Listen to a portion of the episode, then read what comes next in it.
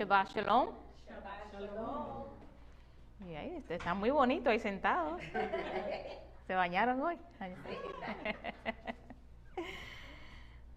Good morning. Uh, this morning I have the privilege and the honor of bringing the teaching, the word. As you guys all know, pastors are having some vacation time. They deserve it. Amen. And um, I'm going to be sharing Exodus 13 with you guys this morning. We know that Pastor, he left off on Exodus 12 last week, for those that were here. And I'm going to take over Exodus, well, the Lord will take over Exodus 13 this morning. Amen? Amen. This chapter is very powerful. and this chapter I have read it, I don't know how many times, in over 10 years. And what the Lord has revealed, it's amazing. It's amazing. That's why more and more I realize that going back to the beginning has been such a blessing because going back to the beginning is what really has opened our eyes. Yes, amen. Is what really has set us free, like the amen. word says indeed. Amen. And this chapter is about the consecration of the firstborn. Remember that word. Remember that. The firstborn. Another word that I want you to, remem- to remember this morning is redeem. Because there's a lot of redemption in this chapter here. And another word that I want you to remember or memorize is the word yeast. Remember when we celebrated the feast of the unleavened bread? The yeast is actually what makes it leaven, you know. And in scripture, it refers to yeast when it comes to sin. Okay? Because it kind of, when, when you see a bread without yeast, it's actually como apagadito, no? Like small, skinny, you know, not so puff. And you know why? It looks humble. It looks like, you know, there's no sin, there's no yeast. So that's what happens to us. That's why when we celebrate that feast, it's about removing the sin from us, the yeast that's in our hearts, that's in our life, that we are doing knowingly that we are doing it. Amen? Because remember, God will not hold us accountable for anything that we actually do not know. That's why Yeshua, when he was at the cross, he said, Father, forgive them, for they do not know. Therefore, if you don't know, just like our kids, you cannot punish them for something that you know they don't know. But if they know, oh boy, te lo dije. Amen. There's a consequence. Amen. So we're going to be reading, I'm going to, this chapter is very short. I'm going to cut it in two parts. We're going to read part one is going to be from Exodus 13, from 1 through 13, and then 14 to 20. It's very short, but there's so much revelation and information in it that you're going to be, your, your mind is going to be blown away. My mind was at 3 o'clock in the morning. That was when I went to bed. because I, I just, I couldn't. It was just so much, you know? And then I'm like, Lord, there's other chapters that are like three pages long and we don't get this much. How come this? Always in the little, there's much. Amen? That's why we can't overlook those things. So you're going to see that there, that there is actually a lot here. But before we read the holy word of God, I want to pray so the Lord, the Holy Spirit can take over over my emotions, over my nervousness, over my whole being. So he's the one speaking, so he's the one teaching and his words are the ones coming out, not my opinion, not what I think, not what I believe you should do or not do. Remember that here we teach the word. Amen. What you do with the word, that's between you and the Lord. And one thing that I understand very well is that the word says that He is the one that gives the will and the want. Mm-hmm. Amen? Amen? So if you are here this morning, if we are here this morning, if I am here this morning, is because by the grace of God, He has given us the will and the want to be here. Amen. He has an appointed time with us this Amen. morning. Amen. And we thank you, Lord, for that. Thank you, Father, for giving us the will and the want to do your will, to be here, listening to your word, learning from your word, learning from you. I tell you, Lord, here I am. Take over. Speak through me, Lord. may your name be glorified throughout this whole hour, not just here, but with those connecting, Lord. May you speak to them. May your word encourage them. May your word show your love to them. May your word show your justice. May your word show who you really are because your word is the one that speaks, is the one that transforms, is the one that convicts, Lord. And that's what we ask for this morning. I pray that you humble me, Lord, at this time to share your word. In Yeshua's name I pray. Amen. Amen, amen and amen. I'm going to start reading, as I was saying, chapter 13. If you guys have your Bibles, please follow along because there are some things here that you might read and you'll be like, okay, a firstborn, a donkey, a lamb. Okay, what is that? Is that like a kid's story? No. There's a lot of Yeshua in this chapter. And that's what the Torah is all about.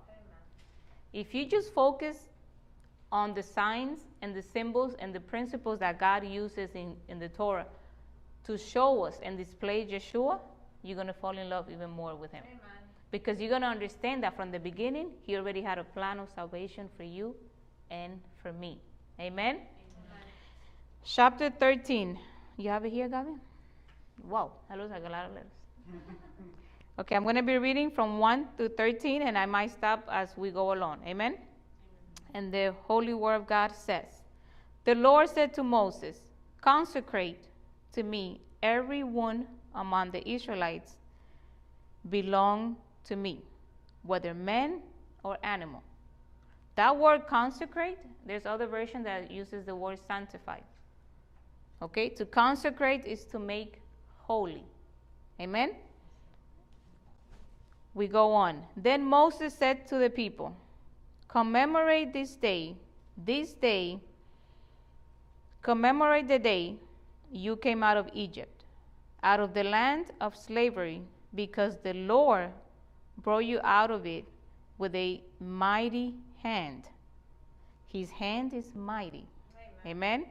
Eat nothing containing yeast today in the month of Abib. The month of Abib in the Hebrew calendar is the month of spring for us, like April. Okay? And we all understand that that month is when things come to life. That's when the flower starts getting beautiful, you know, and we see life. Amen. That's why God uses that month because He is life. Amen. In the month of Abib, you are living.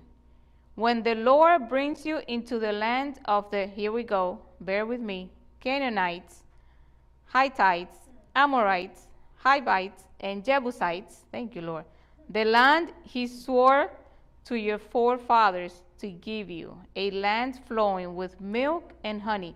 You know that I noticed that in the Word of God, when we see that, when He refers to the land that He gave to our forefathers, when we see that, that should remind us of His promises. Because He's reminding us of His covenant that He did. And He constantly does in the Torah. The land flowing with milk and honey. You are to observe this ceremony in this month. The seven days for seven days eat bread made without yeast. And on the seventh day hold a festival to the Lord. Eat unleavened bread during those seven days. Nothing with yeast in it is to be seen among you, nor shall any yeast be seen anywhere within your borders. And that day tell your son, do not uh, tell your son, I do this because of what the Lord did for me when I came out of Egypt. We see a huge principle here when it comes to parenting. Why would the Lord go on and instruct to tell your son or your firstborn why you're doing this? Don't you have sometimes your kids, if you have little ones or grandkids or nephews, and, and they see you how the Lord has transformed you? And you're making all these changes in your life because you want to walk in obedience. And they ask questions and they want to know why you're doing this. or why you don't do this anymore, or why you don't eat this anymore, or why do you celebrate this now and you didn't celebrate it, or why did we stop celebrating this? That's what the Lord means here. You have to remind your kids, you have to speak to them why you are doing it. In this case, it says that they have to be reminded that they were brought out of Egypt, out of slavery. In our case today, I'm sure there's something that you can be reminded of. I'm sure that there's something you can tell your kids. I am doing this because the Lord took me out of that. I am doing this because the Lord revealed His truth to me. I am doing this because there is blessing in obeying His word. And I am doing this for my generation, which is you. Amen. Amen? Because as we know, the blessings go from generations to generations, just like your words, the opposite way. Amen? Amen. This observance will be for you like a sign on your hand, a reminder on your forehead. Hmm. A reminder on your forehead that the law of the Lord, the law of who? The Lord. The law of the Lord is to be on your lips, which means that the word Amen. of the Lord is to be on our lips. And when I say the word, I mean from Genesis to Revelation. Amen. It doesn't say here the partial law of the Lord need to be on our lips. It doesn't say half of the book of the mm-hmm. should be on our lips. It says the law and very simple. The law is this. Amen. That's it. Just one book. Amen? Amen? Should be on your lips. For the Lord brought you out of Egypt with his mighty hand. Again, we see the mighty hand. When he repeats something, it's because he wants us to pay attention. Amen? You must keep this ordinance at the appointed time, year after year. It doesn't say you must keep this at the appointed time for the first five years and then don't do it anymore. It says year after year. And the same way we celebrate New Year every, every year, we understand that there's a new year every year, correct? So we must celebrate His feast. Amen. Whatever He ordained to be everlasting and every year, we have to do it every year, like He says, not when we want to. Amen? After the Lord brings you into the land of the Canaanites and gives it to you, as he promised on oath to you and your forefathers again. You are to give over to the Lord the first offspring of every womb, all the firstborn males of your livestock belong to the Lord. And here comes a key verse. This is verse 13. Redeem with a lamb every firstborn donkey. But if you do not redeem, break its neck. Redeem every firstborn among your sons. What does the Lord mean by redeem with a lamb? Why not with a dog? Why not with a cat? Why with a lamb?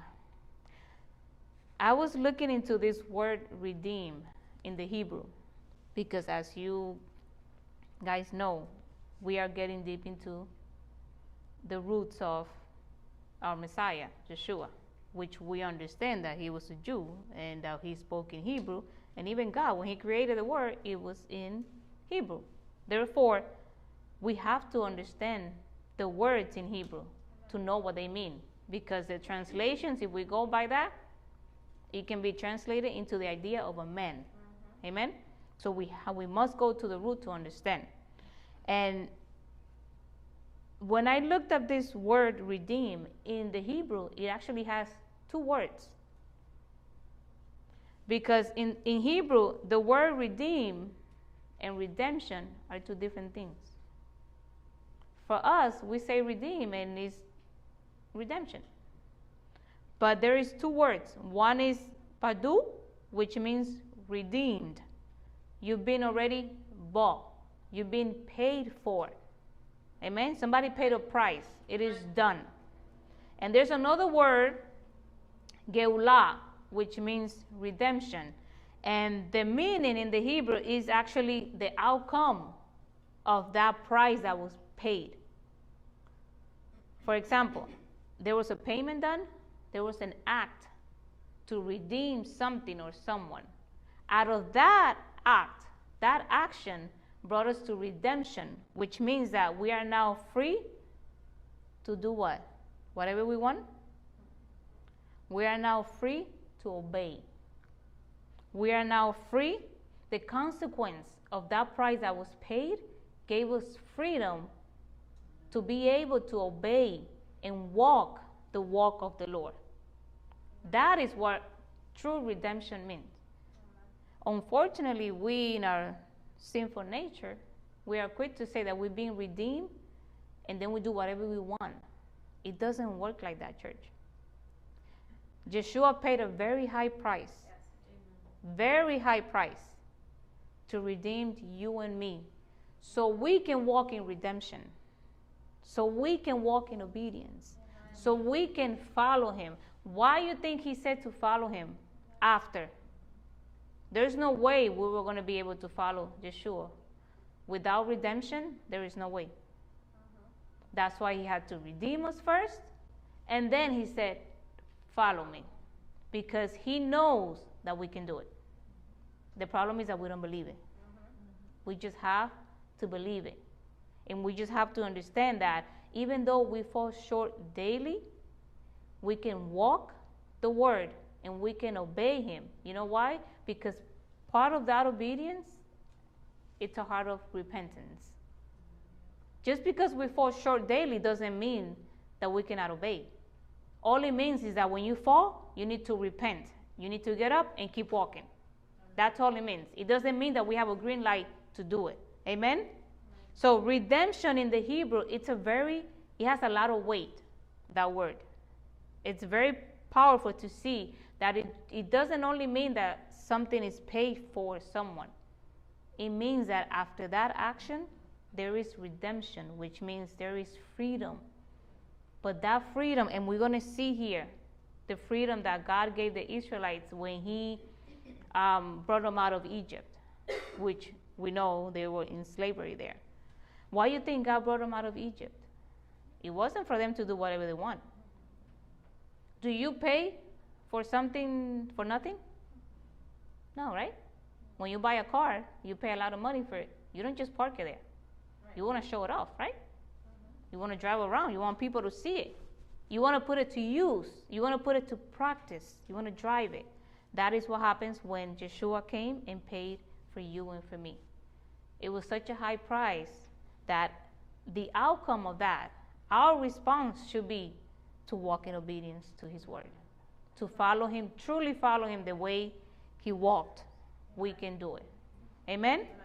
Redemption is not just a, a price that someone paid for somebody, redemption is actually a deliverance.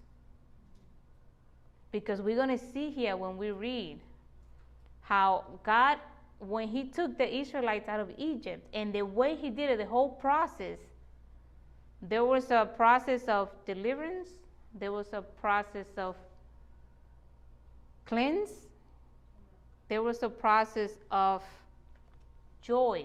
And when I say joy, I'm talking about strength. Because remember, they went into battle after that. So they were going to need that. And the Word of God says that the only thing that helped Yeshua to endure was what? Joy. It says that because of the joy set before him, he endured. And when you see that word, you're like, wait a minute, there was everything but joy there. There, I, I, I don't see any joy there. You, you know why? Because we understand for joy only the happy part. No, joy in the word means strength. That's why when we say the joy of the Lord is our strength, is because that's the meaning of joy. So that is why Yeshua was able to endure. And that is why in that process there was joy as well. And we're going to see that as we continue reading. Now, my question is this if someone can answer. Why do you think God delivered them from Egypt, out of Egypt? Why do you think God brought them out of Egypt? Anybody? Why do you think God brought the Israelites? Yes, Mark. To show his hand. To show his hand. Gabi? But what is the what was the purpose of that? Because remember, God does everything intentionally and with a purpose. And this is the the, the key here. This is my, my point here. The answer is that the same way he does with you and me today. The reason why God brought them out of Egypt, it was for them to be under his authority. In Egypt, they were under the authority of Pharaoh. Okay? They were under idolatry. They picked up all the bads that you can name it from the Egyptians. Amen? But even like that, God is so loving, so merciful, and so great. His grace is so big that even in the mix of that, look how He came up with this plan to bring them out. And not just bring them out. He didn't say, let me put them on a, on a plane and they can fly over there. No. They had to go through a process of being cleansed because they had to leave all that Egypt behind. The same way you and me, when we accept Yeshua as our Lord and Savior, that's the beginning. That's the first step. Because remember, here, God sent Moses. And he's telling Moses what to do. But the whole thing hasn't happened yet. It's the same thing with us. God sent Yeshua. He's the one that we accept as our Lord and Savior. And only through him we can get through the Father. But once we do that, and you start getting in the Word and meditating and knowing and understanding this, no way you don't want to walk in obedience when you truly understand it. There is no way. You are led to do that because that is the response that you have of His redemption given to you freely. Amen? Amen. Now, as we read here, we're going to see how they were relocated. Okay? God changed their location, their status, their identity. Okay? And we're going to see it in the word how how this is just like that. So we understand that in verse 13 it says that redeemed with a lamb. Yeshua was not just the firstborn because he was the firstborn, the only begotten son. He was a male. And can we relate the lamb to Yeshua?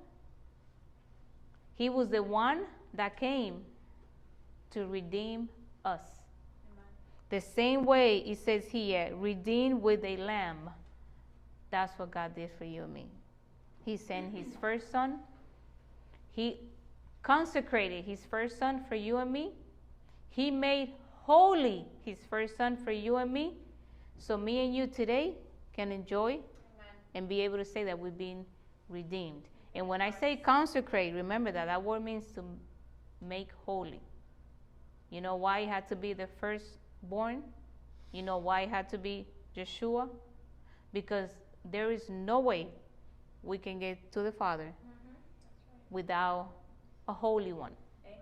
You, we cannot go before a holy God without holy intervention.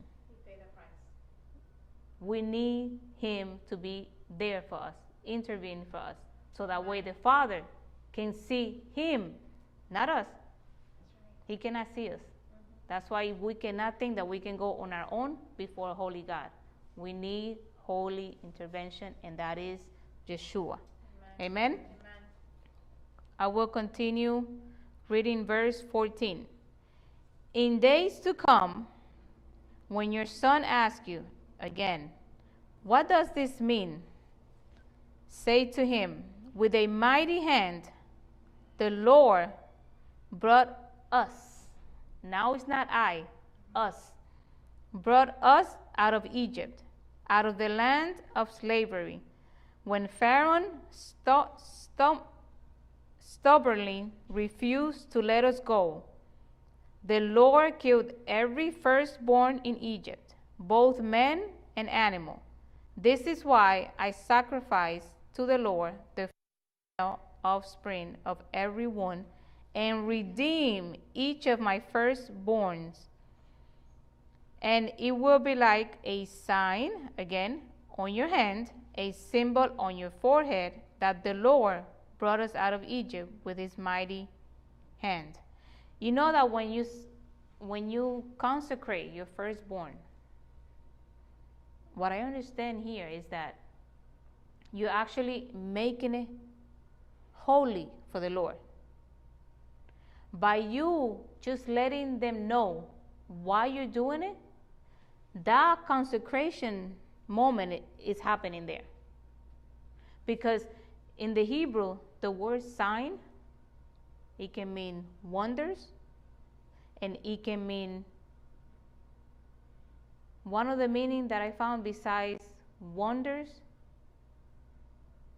it was re- like retaining. I don't know exactly the word. It was a very, you know, difficult word. But the meaning is like retaining. In in other words, by them doing that, consecrating their first sons and telling them why they were doing what they were doing for the Lord, they were taking them to a status of retaining, keeping with them the principle of why you have to obey and why you have to commemorate those things. Amen? Now, redemption, we see here that it doesn't just changes your location, your status, and your identity. It also changes the way you think. It takes you to renew your mind. Amen. Which is also in the word. And we know that the changes of location happens when he's remember that Yeshua said when he was descending to the Father that he was going to prepare a place for us. Yes. Amen? Amen? Remember that? Amen. Right there, he's changing our location because he's preparing a place for us and that is in the book of John 14:3 if you want to read about it later. How does it change uh, how does redemption changes our status? He says that we are his. And that is in Isaiah 43 1. And how does it changes our identity? That is in the book of Romans 8:37 where he says that in him we are more than a conqueror because he loves us. Amen. Amen. Amen. So we see that indeed redemption to us changes our location, our status, and our identity. And it is in the Word. Amen? It is written in His Word what He does for us. But look at verse 8 and 14. There's two important key here. And again, this has to do with the principle of teaching our kids in, in His ways, teaching them the ways of, of, of the Lord. Let's go back to verse 8 where it says that on that day, tell your son, I do this because of what the Lord did for me. Look at verse 14. In days to come, when your sons ask you again, the Lord is reminding us. Okay? Every time you take a step of faith, every time you are transformed, because I believe the word transforms us every time we read it and you are asked that question, and even if you're not, if you have little ones, this is what I learned from this. If you have little ones, teach them. Tell them why you're doing that. Amen. And for who you're doing it. And why is it important that you're doing it. Remember that the word says that if, we, if you teach them in his ways, when they grow up, they will not Amen. depart from it. Amen. They might go through bumps here and there because life is life, but it says that they will not yes. depart from it. And in due season, that will bear fruits. Mm-hmm. Amen? Through redemption, we gain the ability to listen and do the word. Shema. That's what it means to listen and to do. We are here this morning listening to the word, Amen. learning from the word. The challenge will be when we walk out those doors Amen. to walk the word. Amen. Or at least strive to do so. Try your best to obey, and you will see how pleased the Lord is. To walk in obedience to His word, it's a beautiful and a powerful Amen. thing. Amen. Trust me that even when you fall short, the Holy Spirit is like it's already there before you even think about it and gives you a conviction right away. Amen. Right away. To a point that you have to do the right thing. It doesn't let you do otherwise.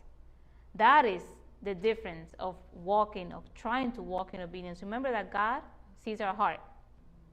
And if you have the desire there to obey His word to the best of your ability, even when you fall short, He'll make sure that the Holy Spirit will give you conviction right away. You might say something to someone the wrong way. It has happened to me.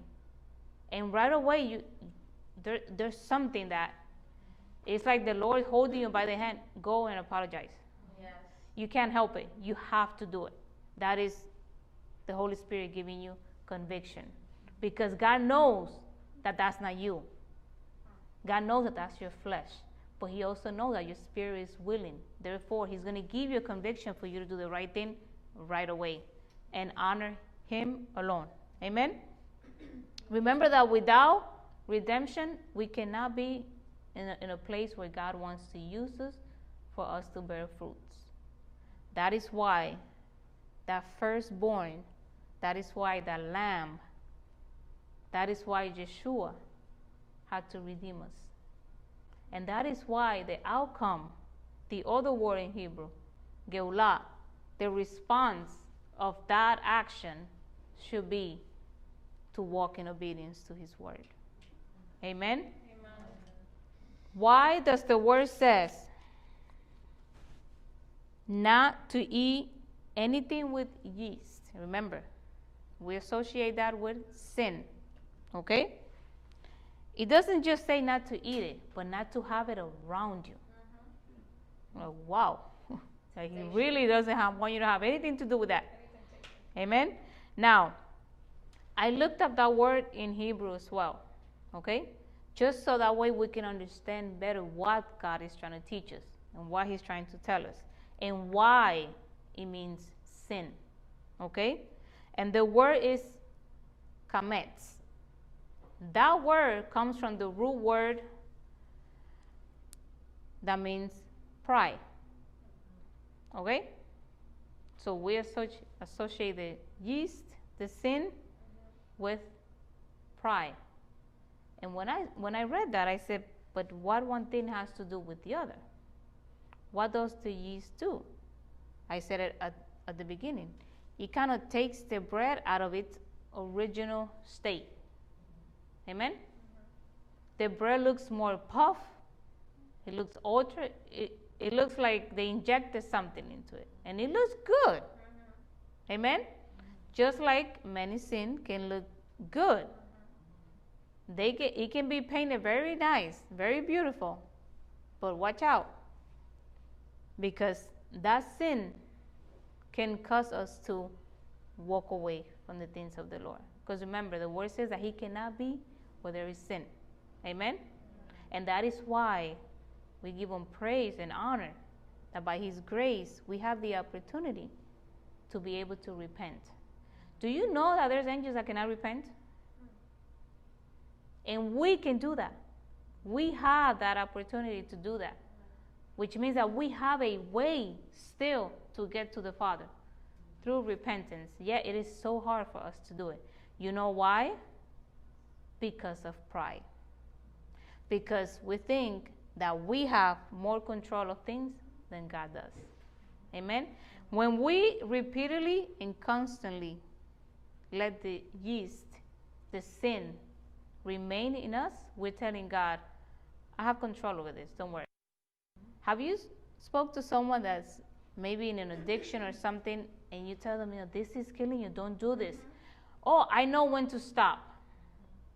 This is not gonna. This is not gonna get me. I know when to stop. I got this. I have control. no, you don't. Yeah. No, I don't. Trust me that we do not have control of anything. Yep. God does. And that is why we cannot go one minute, one second without Him. Amen? So that's when you have that yeast there, that sin there, knowingly. And you know, and God is sending someone to tell you, this is going to end up controlling you. Oh no, I got control over this. I know when to stop. I only do it here and there. I know when to stop. Do you really know when to stop? No. That's the lie of the enemy that tells us that we know when to stop. The only one that knows is God. And that is why you see that here it says, not even around you. You know why? Because of the temptation. Okay? If you have a problem with gambling, don't go whether it's gambling. Don't go. Because if you understand that you have a problem and you have the yeast around you, guess what? It can take you. Okay? You know why it can take over you? Because you're walking under your own authority. Mm-hmm. You're walking under your own understanding, thinking that you have control over it. But if you let the Lord take control over that, and you obey the word when He tells you, don't have it, don't eat it, don't have it around you, you're going to be free from whatever it is. That's right. But we must let God take control. Amen. Amen? Amen. And that's what the yeast mean. He was very clear here when he said, not even around you. Take that, learn that from this. Speaking about sin. Amen? Do not think that you have anything under control because we do not. Now, we're going to keep reading here and we're going to get to the part where they actually cross the Red Sea. Okay? And if you have your Bible, please read along because this is so powerful here. I have read, we have heard about the Red Sea. I mean, they have worship, they have stories, they have books, they have so much that speaks about that. And until two something in the morning when I was still studying, is that the Lord said, This is what that means. And I said, Wow. Just like everything else lately since we started studying Torah, we're always like, Wow. He's, he's, he's always revealing so much. Let's go to verse 17. Exodus 13, verse 17. Remember, we're reading about, now we're going to enter into the section where they actually cross the Red Sea. When Pharaoh let the people go, God did not lead them on the road through the Philistine country, though that was shorter. Hmm. Why is the Lord letting us know here that that was like a shortcut? And why He did not let them go through there? Instead, He had the idea putting them in the desert. For God said, if they face war, they might change their minds and return to Egypt. So God led the people around by the desert road toward the Red Sea. The Israelites went up out of Egypt armed for battle. He led them to the desert towards the Red Sea. Towards the Red Sea. So he was actually taking them closer to their freedom. And I'm pretty sure they were thinking there, why would we go through this long way when there's a shorter way? And don't we have that same question sometimes to God? Lord, but why do I have to do this this way when I can just do it this way? But can I tell you that, especially after reading this, that might seem a longer way to you, but He's actually getting you closer Amen. to His purpose Amen. and what He wants to do with you and for you. Because look how it says here that He put them there, but towards the towards His purpose. Amen. That's why we cannot move, make decisions, and relocate and do things on our own. We must bring everything before the Lord because He is the one that can guide us to His purpose. When we do things on our own, and I've been there, you will hit your head. and you will realize, yeah, that was this was not from God. I got it now. With a knot on my head, but I got it. Amen? But this is why we gotta bring it before the Lord. He knows best. So when I was reading this, I said, wait a minute, why? I asked the question as I was studying this, but why would God do that when they had a shorter way, you know? And then when I came across that towards the Red Sea, because I already know the story of the Red Sea, I said, oh, well, eventually they were going to walk through it. But that's because I already know it. Amen? But then when I started meditating, I said, wait a minute.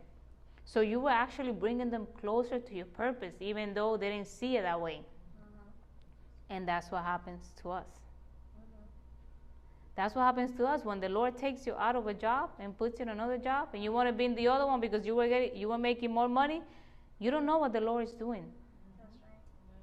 You don't know if He's taking you closer to His purpose. Yes, amen. When He redirects your steps, and you're like, but I was good here. I'm like five minutes away from where I need to go. Uh-huh. Yeah, but there is not my purpose. My purpose is here. This is where I need you to go. So, this is something so powerful that I pray and I hope that we can all retain this morning. The same way He did not allow His chosen, the Israelites, which we have the privilege of being part of now, that we understand it. The same way He did not allow it, He does with us. So next time you find yourself asking God, why this way? Why, if I can go this way, you're taking me the longer way? Always remember this. You never know if He's taking you closer to His purpose and not away from it. Amen. The shorter way might be closer to your own purpose uh-huh. or my own purpose but not to his purpose. Amen? Amen? We keep reading, and I, verse 18. So God led the people around by the desert road toward the Red Sea. The Israelites went up out of Egypt armed for battle. You know that the word says that there, the Lord will not give you more than you can handle?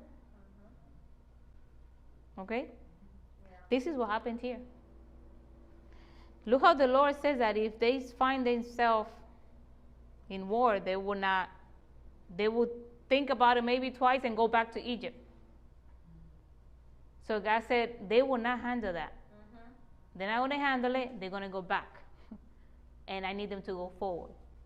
So I need to redirect their steps. Amen? Verse 19 Moses took the bones of Joseph with him because Joseph had made the sons of Israel swear on oath. He had said, God will surely come to your aid, and then you must carry my bones up with you from his place. This reminds me of that book of Ezekiel when he spoke to and he told them, Speak to the dry bones, speak life to them. Amen. Amen? After leaving Sukkot, they camped at Etham on the edge of the desert. Listen to this. And we're going to, this is the end of chapter 13, but there's so much to cover once we're done reading.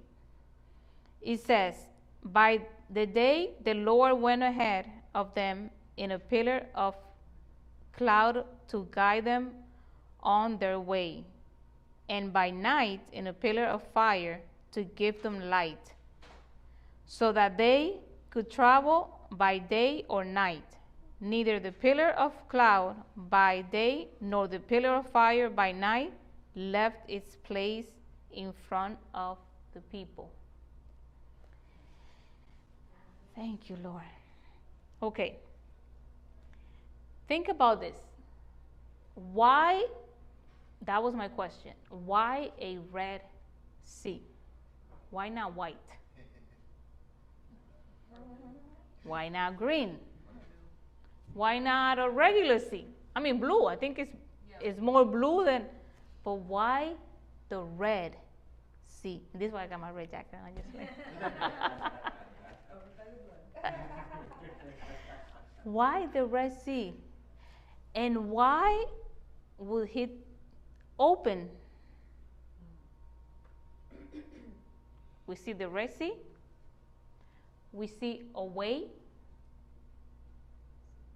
When they cross, what was awaiting them? The truth. And who is the way, the life, and the truth? That's Yeshua. Here, the Lord is actually, listen, this is, and this is very, to me, is very deep. And when I was, when the Lord revealed this to me, I even cried. Because I said, Lord, they had to go. Remember that in Egypt, they picked up all the idolatry, all traditions of men, all the things that were against the heart of God. But in His love and in His mercy, He did everything He had to do to make sure that His people were cleansed, that His people, that He made a way for them, and that they found the truth. And that truth is what gives us life. Amen. Okay? So the Red Sea represents, it had to be red because they have, this is a, a symbol, a picture of Yeshua, okay? The blood that he shed for us to cleanse us. Don't we still, aren't we still able to today proclaim and declare that blood to cleanse us from our Egypt? When I say our Egypt, it's our past or whatever we pick up from this this system of, of the world. Okay? So they had to go through a red sea, the blood, to be cleansed. Amen. The door, um, the the lower part of the, the, the sea, he made a way Amen. for them. Amen. And when they crossed, what did they find? The truth, the Torah. Because that was all Moses was teaching, was speaking. Remember that in this time, there was no, no New Testament. Uh-huh. It was just Torah. Torah. Okay? Yeshua, from a baby and on, he started speaking and teaching what? Torah. Torah. Mm-hmm. The beginning. That was all that there was. So, look how amazing and how merciful God is. That He was already displaying to the Israelites the redemption that was coming for them. He was displaying the Messiah, the blood, the Amen. way, yes. the truth, the life. This is who's going to redeem you. This is who's going to make a way for you, for you to get to me. And that is why it had to be a Red Sea. I haven't seen a Red Sea before.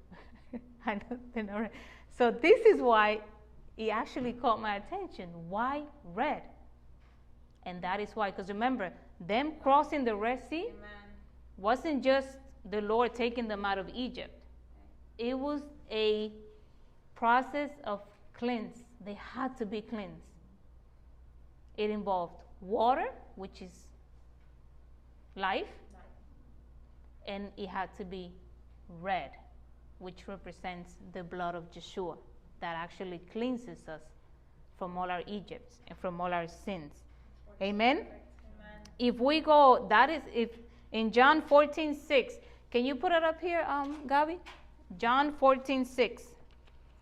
Let's go there for a minute.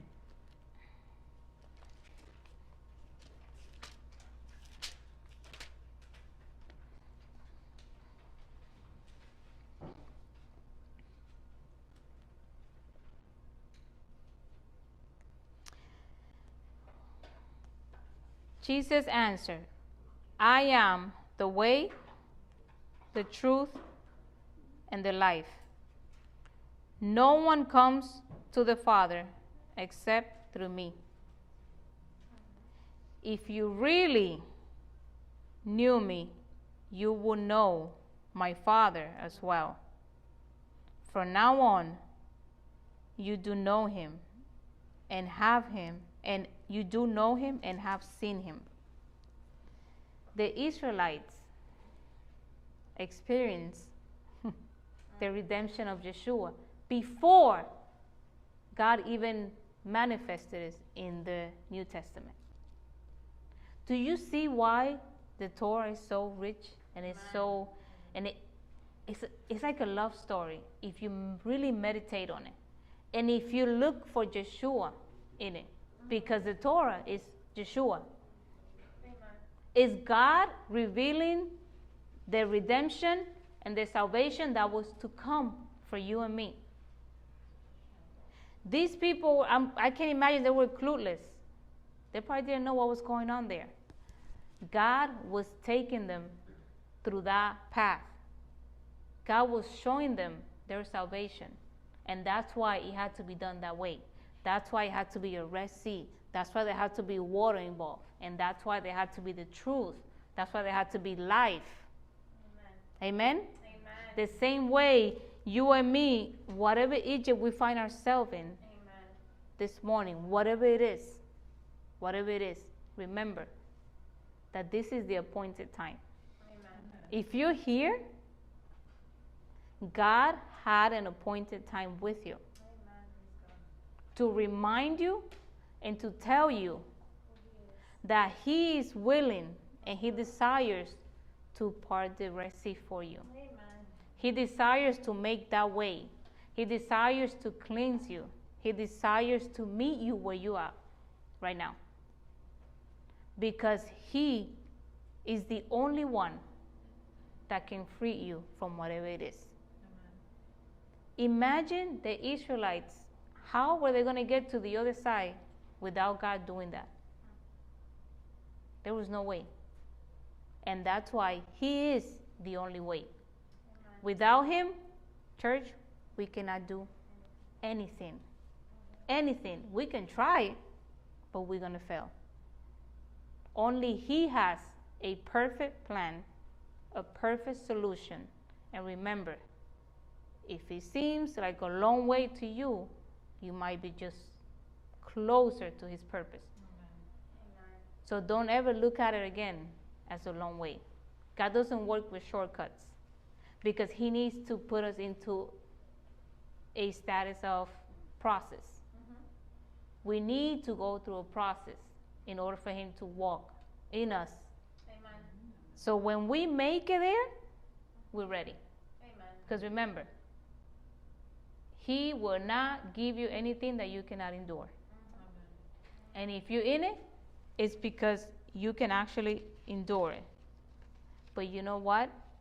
You have to allow yourself to be put under His authority. Amen. Don't let sin take over you. Mm-hmm. Don't let sin control you. Because your master is not the sin. Your master is the one that cleanses you. Amen. And that is the blood of Yeshua. That is that sacrifice that he made for you and for me. And that sacrifice that he made, guess what? That price was paid. But there is a response on our part yes. to that. And what that is, is to try our best daily mm-hmm. to walk in obedience to his word. I guarantee you that you will see the mighty hand. Amen. Because the Lord honors that. There's nothing more powerful than knowing that even though you fall short daily, you can get up, repent, and keep obeying. I can just imagine how the enemy gets frustrated when he sees that. This one, I don't, I don't know how many times I'm going to knock him out, but he keeps getting up, asking for repentance. And he understands, because remember, he knows the word very well. He understands that when you do that, the Lord is faithful to forgive. That's what his word says. So the fact that you can get up and ask for repentance, that's bold. That's true boldness. To ask for repentance to get up, to walk, and not do it again. Or wasn't that what Yeshua told the lady? Go and sin no more. But for many years, we understood that he said, Go, do it again, and then come back to me. That is not what he said. He said, Go and sin no more. Didn't he know that we're going to fall short again? Yeah. But that doesn't mean that he's going to promote it because he knows that in him we have the authority to walk in obedience. Amen. The problem is that he knows it, he believes it because he is that power and that strength that we need. But we don't believe it. And I ask you guys this morning to start believing that yes, you can walk in obedience to the Word of God. Yes, you can follow Yeshua the Messiah the way He says to follow Him. Yes, you can celebrate the feast of the Lord. They're actually powerful. They are there to keep you connected with the Father. That's why those feasts are there. Or if we can be honest, when you celebrated Halloween, did you did anybody bring up God? Did you have did you share a verse? Was anything in the in the Bible related to that? You can actually sit down and talk about it. What about Christmas? Was there anything in actually related to the Lord that you can actually sit down and other than we're celebrating the birth of Jesus, which we know he was not born that day? What about Valentine's? Is there anything there that the reason why I'm giving you these examples is to so so you can understand that when God speaks something for benefits and for good.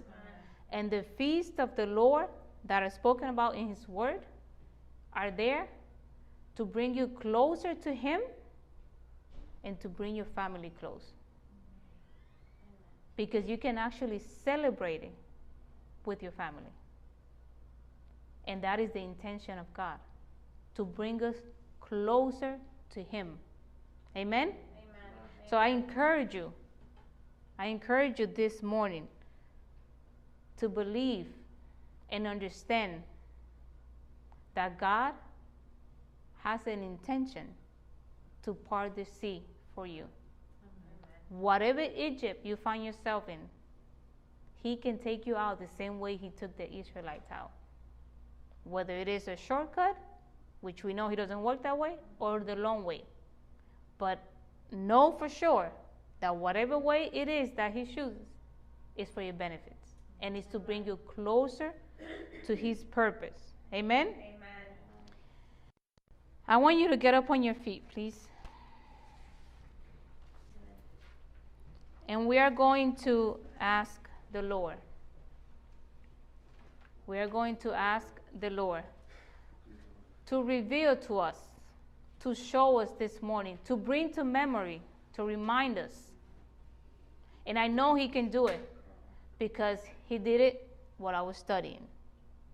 And He's the same God. And all we need to do is ask. Amen. Let's take this moment to ask the Lord bring to mind don't don't don't look at me bow your heads and close your eyes and this is your time for you between you and the lord say lord bring to my memory remind me of that egypt that might still be in me. That egypt that i should have left behind long time ago. That egypt that is not letting me walk in obedience to your word.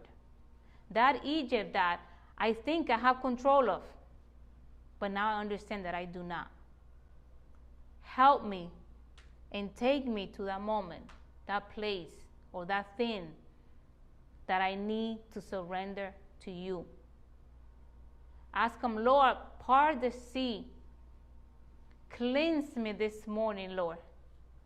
Purify my heart, Lord. Whatever it is, Father God, that we have hidden, Lord, that we probably don't even know, reveal it to us, to us this morning, Lord. Bring it to mind this morning, Lord. We want to surrender to you, Lord. We understand that the sacrifice of Yeshua, that that blood that was shed in the cross, Lord, has power to redeem, Lord. Has power to cleanse. Has power to restore. Restore anything in us that needs to be restored, Lord.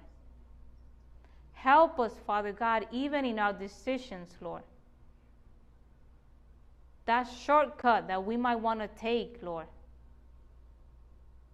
As we learned and understand this morning, that you do not work with shortcuts because you need to work in us and prepare us, Lord. Help me to be led by you. Tell them, Lord, even if it's a long way, as long as I'm as you're taking me closer to your purpose, help me make the right decision, Lord. Help me, Lord, to seek you in spirit and in truth, Lord. This is the time. This is the appointed time. If you are here this morning and you have not accepted Yeshua as your Lord and Savior, you have not accepted the Redeemer, the one that went to the cross and shed that blood for you. This is your time. This is your time to accept Him in your heart. This is your time to receive Him in your heart. This is the beginning of a beautiful journey with Him. Because once we accept Him and receive Him, that's just the beginning. Lord, I pray this morning, Father, that if there's someone here that has not accepted you in their heart as, the Lord and Savior, Lord, that you meet that person where they at right now, Lord. That they may open their mouth, Lord, to tell you, I receive you, Jesus. I accept you as my Lord and Savior. And may you walk with that person from this point on, Lord. May your Holy Spirit guide that person from this point on, Lord. If that is you, you do not have to come to the front. Understand that you are the temple of God. And wherever you stand, all you have to present is your heart and open your mouth and tell Him, Lord, I receive you. I accept you as my Lord and Savior. I welcome you into my heart. I want to walk with you.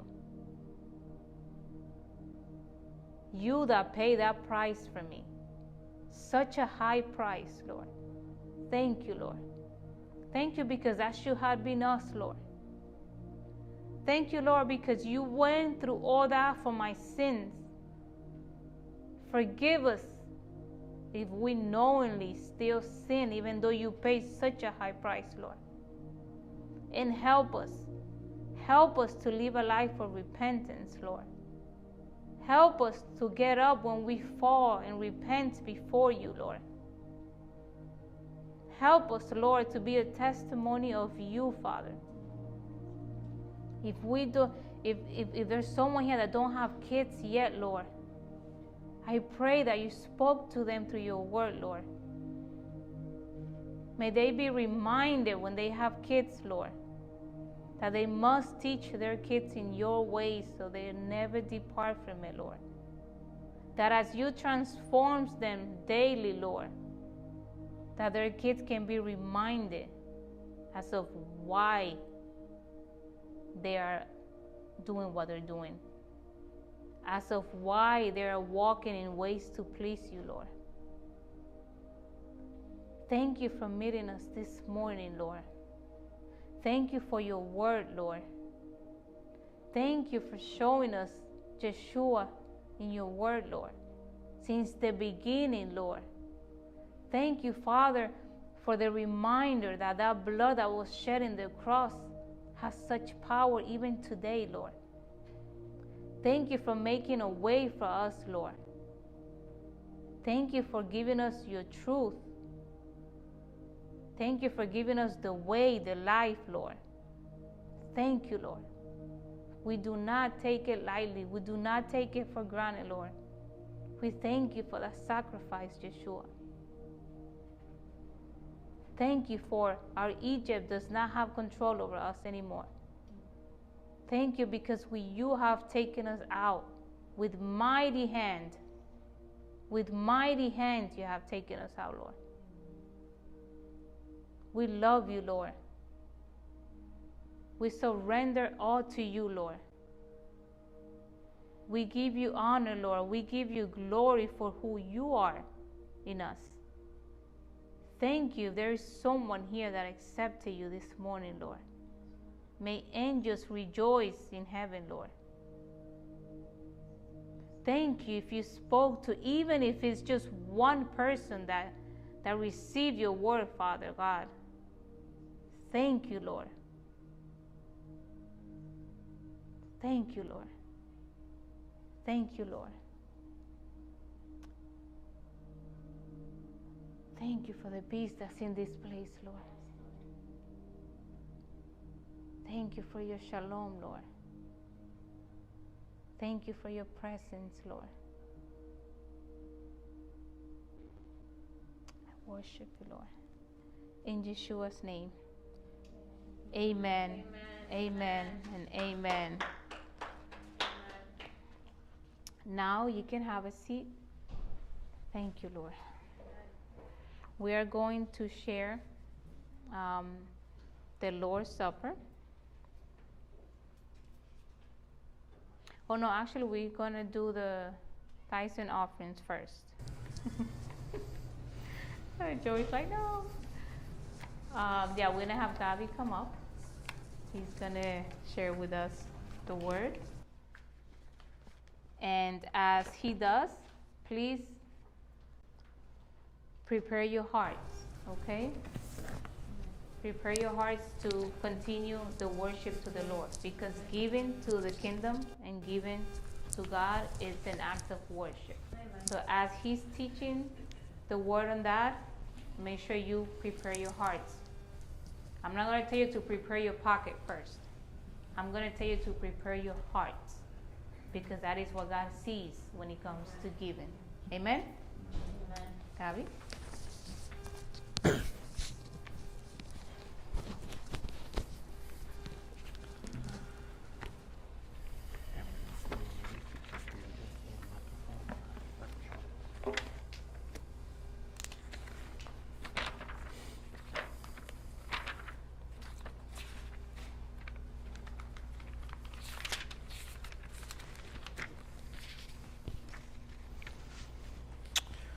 So I'm going to give a quick word on tithes and offerings.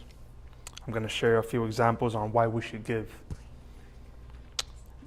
The first one being that Yeshua was rich in heaven, but he made himself poor by coming down to us. Amen. He made himself nothing so that we can have everything salvation. 2 Corinthians chapter 8, verse 8 through 9.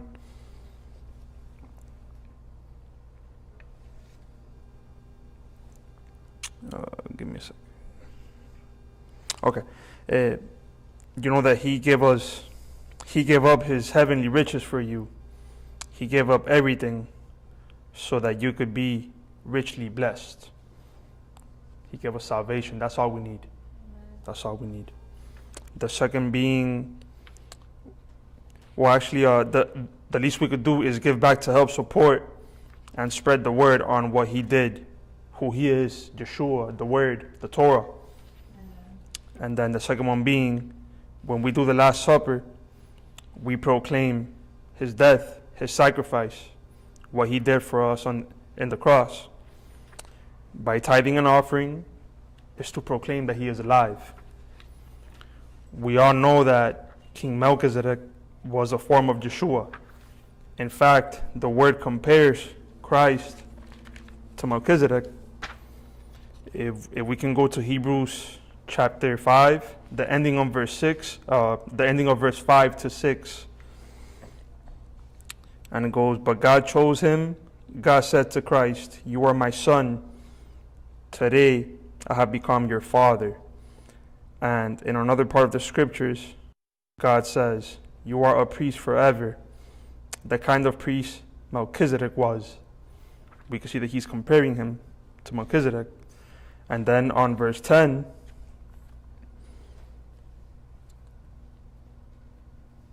we see that God made him a high priest, just like Melchizedek. Then from there we go to Hebrews 7 4. You can see that Melchizedek was very great, and Abraham, our great ancestor, gave him a tenth of everything he won in battle. So if Abraham gave to Melchizedek, how much more should we not give to Yeshua, who died and rose from death, making him even greater than Melchizedek? He is alive. And I'll finish with this one. Um, if we have the ability to help others and we do not do so, then the love of God our Father is not in us. First John 3:17.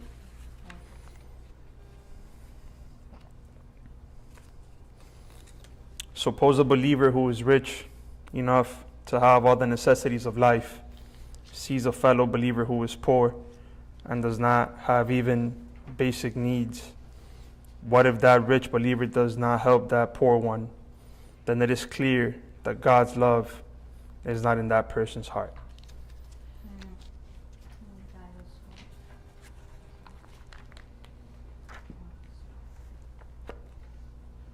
At the end of the day, it is up to you and the Lord. Um, uh, what we do here, you know, I've, I've seen it personally. We've gone to help the poor with the tithes and offerings. You know, we've gone on, on you know, just pretty much on, on missions, you know, to help others, spread the word, and bring salvation.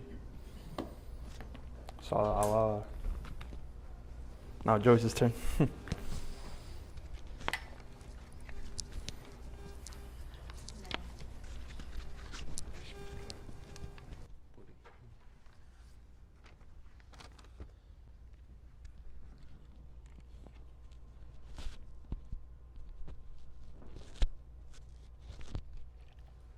Joyce is gonna share the word with us about the Lord's Supper.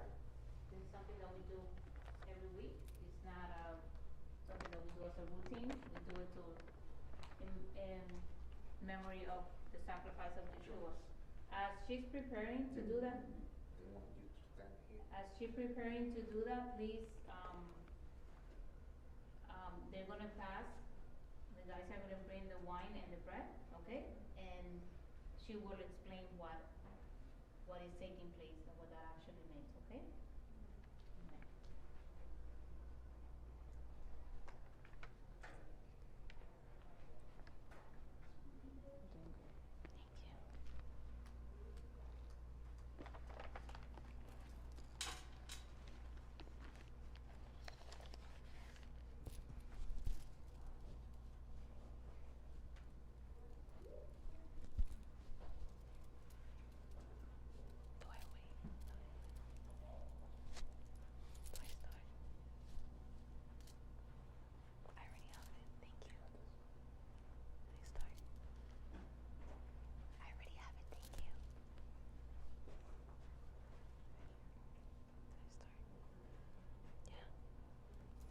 As we're getting ready to partake in the Lord's Supper, I would like to begin by reading John 3:16 through 21. The word of the Lord says, "For God so loved the world that he gave his one and only son, that whoever believes in him shall not perish but have eternal life." God did not send the son into the world to condemn the world, but in order that the world might be saved through him. The one who believes in him is not condemned, but whoever does not believe has been condemned already, because he has not put his trust in the name of the one and only Ben Elohim. Now this is the judgment that the light has come into the world, and men loved the darkness instead of the light, because their deeds were evil. For everyone who does evil hates the light and does not come to the light, so that their deeds will not be exposed.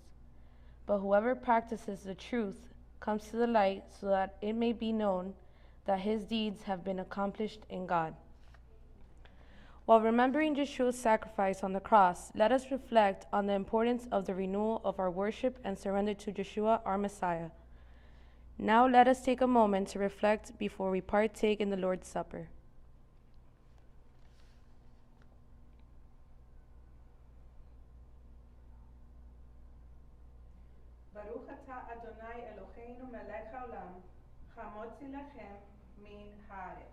Blessed are you, Adonai, our God, King of the universe, who brings the bread from the earth. You may eat, church.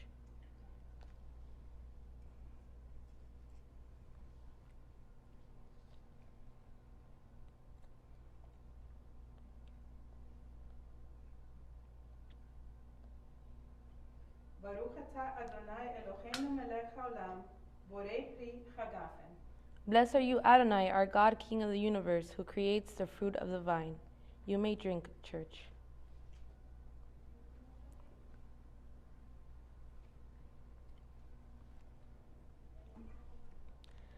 Blessed are you, Adonai, our God, King of the universe, who has sacrificed, sorry, who has sanctified us with his word, and has given us Yeshua our Messiah, and, and commanded us to be light to the world.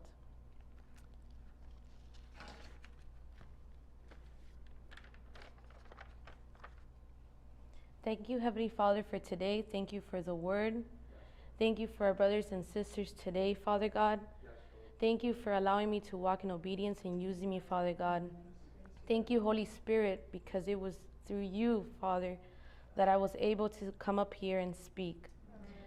Let us, Lord, just walk in obedience.